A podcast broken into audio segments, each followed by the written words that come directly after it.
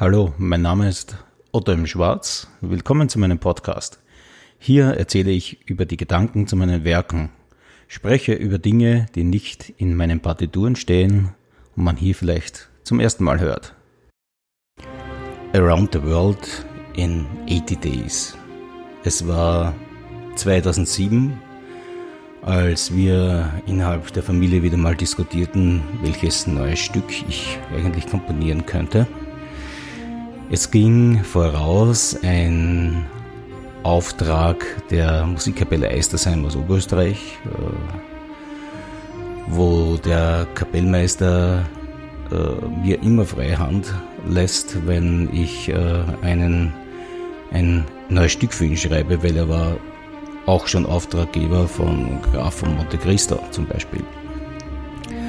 Ja, meine Frau kam dann die Idee und äh, dann habe ich begonnen, mir Gedanken über dieses Stück zu machen und mir gedacht, naja, irgendwie könntest du ja alle Länder klingend machen, du könntest so ein Reisemotiv machen, das mehr oder weniger ein, eine Art Bild einer Ausstellung auf Reise, aber auf Entertainment ist und mit äh, Musikstilen arbeiten, wo das Publikum sofort in der nächsten Sekunde weiß, wo es sich befindet. Und wenn man natürlich um die Welt geht und die Musik äh, so derartig vielfältig ist und die Reisemittel auch so vielfältig sind, vom Zug angefangen bis zum Boot, bis weiß ich was alles, zu den Elefanten, dann kann man hier natürlich schon eine Musik komponieren mit vielen, vielen Facetten. Natürlich ist es Unterhaltung, aber Unterhaltung ist eben Unterhaltung, weil es unterhaltet und meiner Meinung nach muss man sich dafür überhaupt nicht rechtfertigen. Musik muss nicht immer nur wehtun, Musik kann auch gefallen, Musik, man kann über Musik auch lachen, man kann sich auch positiv berührt fühlen und muss nicht immer in den seriösesten Töpfen kramen, um auch ernst genommen zu werden. Das Interessante daran war, dass am Anfang ich da gar nicht so hundertprozentig sicher war, dass dieses Werk funktioniert. Aber nach dem ersten Jahr bekam ich meine Abrechnung und ja, bis heute ist dieses Werk Nummer eins in meinen Abrechnungen. Auch egal, was ich heute Neues schreibe, man, es kratzt schon das eine oder andere Werk, das neue Werk wieder dran, aber Around the World hält, hält fest. Eine Erfahrung für mich war auch, äh, dass äh, dieses Werk war zwar, glaube ich, mal in Deutschland Pflichtstück, aber in Österreich nur teils, also nicht in ganz Österreich und hat trotzdem äh, riesige Aufführungszahlen. Und ein sehr interessanter Moment war für mich in Spanien. Jeder kennt natürlich Valencia. Valencia ist wie Cacarade, eines der größten Festivals für Blasorchester, einer der seriösesten Wettbewerbe überhaupt. Und der Organisator sagte zu mir, ja, wir möchten gern äh, dieses Werk als Pflichtstück. Sage ich, ja, pff, eigentlich hätte ich äh, ganz andere Werke mit ganz anderen technischen Schwierigkeiten, die vielleicht geeigneter wären für diesen Wettbewerb, sagt er nein. Wir hätten gern dieses, äh, äh, diese Musik in diesem Entertainment-Style. Äh, Sie werden sehen, welche Schwierigkeiten da entstehen. Ja, und die waren wirklich da. Also die besten Orchester hatten größte Mühe, dieses Werk wirklich perfekt rüberzubringen. Also es unter uns gesagt, eigentlich gab es keine einzige Aufführung, die fehlerfrei war. Und da fängt es nämlich dann an. Ähm, bei äh, technisch seriösen, schwierigen Werken beginnt man bis ins Detail zu feilen und bei Entertainment-Musik glaubt man, naja, das geht schon. Ja, das geht eben nicht. Weil gerade bei Around the World in 80 Days sind so viele verschiedene Tempoübergänge, verschiedene Dynamiken, die man ganz genau einhalten muss. Ähm, verschachtelte Einsätze, Auftakte, die man ganz genau hört, wenn das nicht funktioniert. Ja, ist eben so. Ich habe dann in den Jahren darauf äh, beschlossen, auch eine Version für Symphonieorchester zu machen, die auch gut läuft. Und dann äh, nach äh, Drängen einiger Musikerfreunde auch eine Grad 2 Version. Grad 2 Version deswegen, weil natürlich nicht jedes Orchester die Vielfalt der Besetzung hat und äh, ich sag mal, für junge Musiker ist es vielleicht ganz gut, dass man so ein Grad 2 Werk oder für ähm, Musiker, die jetzt nicht die Chance haben, in so einem schwierigen Orchester oder in einem Orchester mit höherem Grad zu spielen, ist es vielleicht ganz, ganz gut, äh, um diesen Anfütterungsstatus zu erreichen. Das heißt, man hat ja vielleicht auch irgendwann einmal das Ziel, dass man dann die Grad 4 Version spielt. Es gibt äh, neben dieser Musik gibt es auch andere Dinge, die parallel entstanden sind. So habe ich Aufführungen gesehen, wo dieses Stück für Kinderkonzerte verwendet worden ist, wo man die Geschichte drinnen erzählt hat, wo man Zäsuren eingebaut hat. Ich bin für das alles, wenn es wirklich gut ist. Äh, wo man die Geschichte erzählt hat oder teilweise haben sie die Instrumente vorgestellt oder wenn die Elefanten brüllen, ja was ist das und so und ich habe das schon ein paar Mal gesehen und muss sagen, Hut ab. Es gibt wirklich sehr kreative Menschen, die neben meiner Musik oder gemeinsam mit, mit meiner Musik dieses Werk noch bunter gestalten. Beginnen wir doch mit der Erzählung in 80 Tagen um die Welt von Jules Verne, das erstmals 1873 erschien. Wir befinden uns in London. Phileas Fogg geht diese Wette mit seinen Freunden ein, in 80 Tagen um die Welt zu reisen. Und der Big Ben hört zu.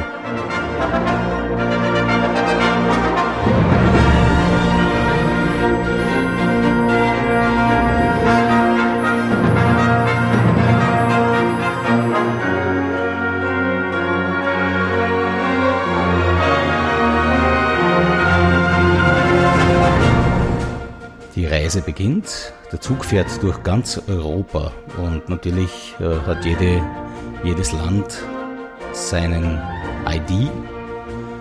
London hört man gerade, England. Und dann kommt mein Reisethema, ähnlich wie die Promenade.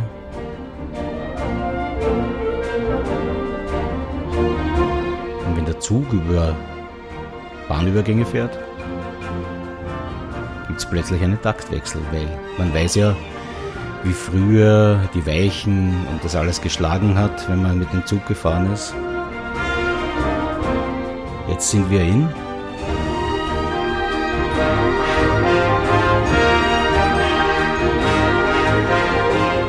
Richtig, in Frankreich. Hier kreuzt sich äh, das Moulin Rouge-Thema mit der Hymne. Und jetzt?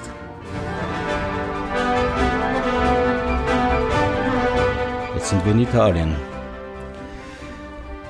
Es gibt auch ein hervorragendes Video dazu, wo ich bis heute nicht weiß, wer das gemacht hat und es gibt auch keine Möglichkeit, diese Leute zu kontaktieren. Ich kann mich nur bedanken für solche Aktionen, die helfen meinen Werken sehr.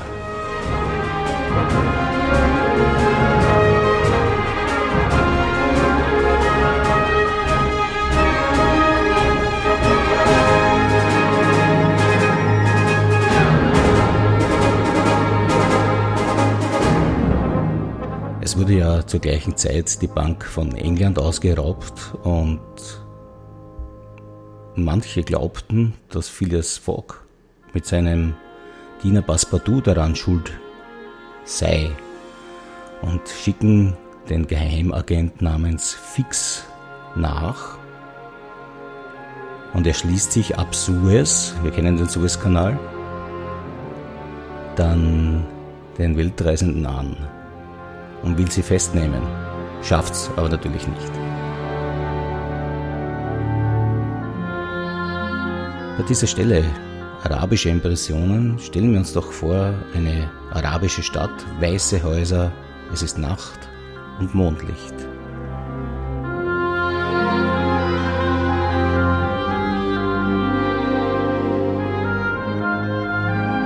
Und es sind nicht nur freundliche Menschen hier.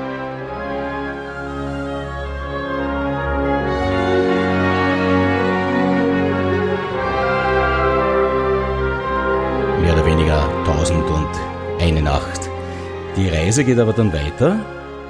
Sprich, es äh, kommt dann nach diesem eher mystischen Ende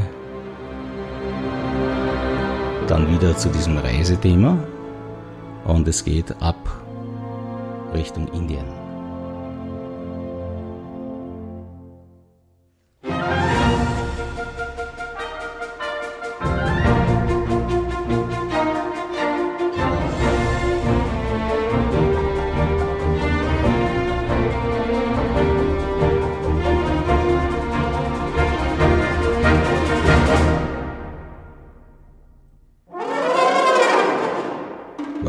Brauche ich nicht zu erklären, hoffentlich, oder? Elefanten.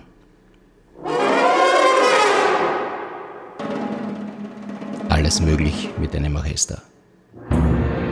Die Karawane zieht weiter. Warum? Weil die Schienen nicht zueinander gepasst haben oder plötzlich die Schienen zu Ende waren, musste man ja anders weiterreisen. Und die Elefantenkarawane hat natürlich etwas Schwankendes, Ruhiges an sich. Es geht in Richtung Kalkutta und die Inder hatten damals noch komische Bräuche. Wenn nämlich der Mann starb, verbrannten sie gleich zur Sicherheit auch seine Frau, sprich Witwenverbrennung. Und die Aouda wird dann auch die Frau oder Freundin erst, dann die Frau von Phileas Fogg. Und nach dieser gemütlichen Tour mit den Elefanten gehen sie auf Flucht.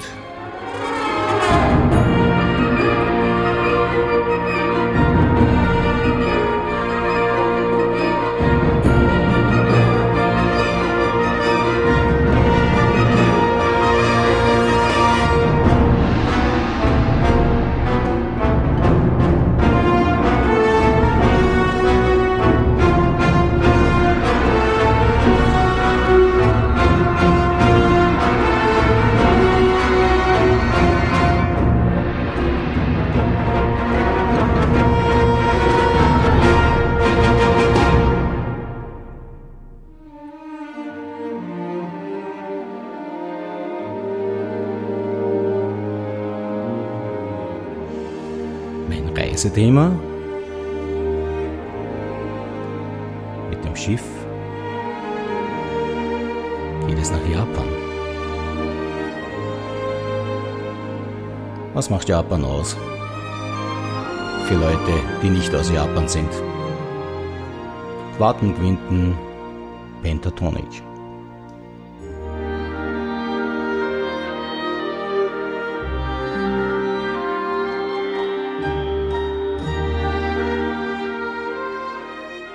Ja, nach Japan müssen wir irgendwie nach Amerika kommen. Und plötzlich geht es durch den wilden Westen. Und wer da auf uns wartet, äh, brauche ich wohl nicht zu erklären.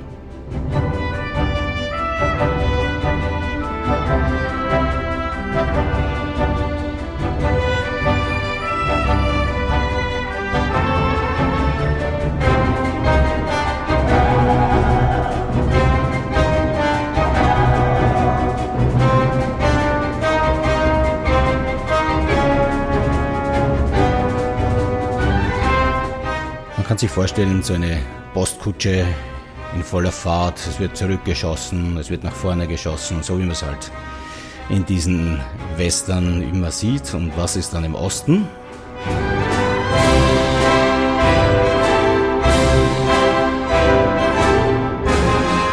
Frank wartet mit New York.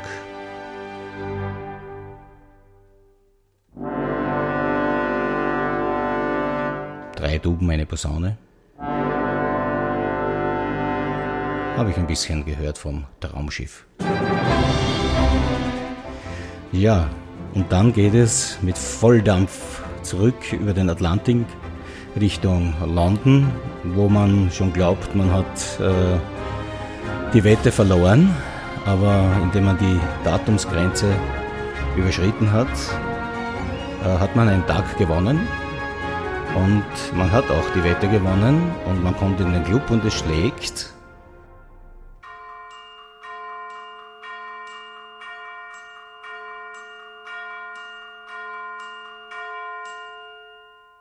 Acht Uhr. So, die Wette ist gewonnen, Happy End, Phileas Fogg und Aouda heiraten. So wie die guten Geschichten enden, die ich mag, endet auch Around the World in 80 Days. Ich hoffe, dass dieses Werk noch lange Anklang findet.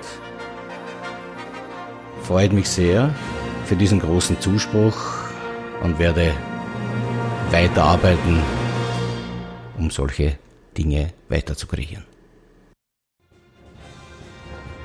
Informationen über meine Werke gibt es auf meinen Profilen von Instagram und Facebook, auf meiner Website ottomschwarz.com, über die Helena-Seite bandmusicshop.com und über Spotify, YouTube und anderen sozialen Plattformen.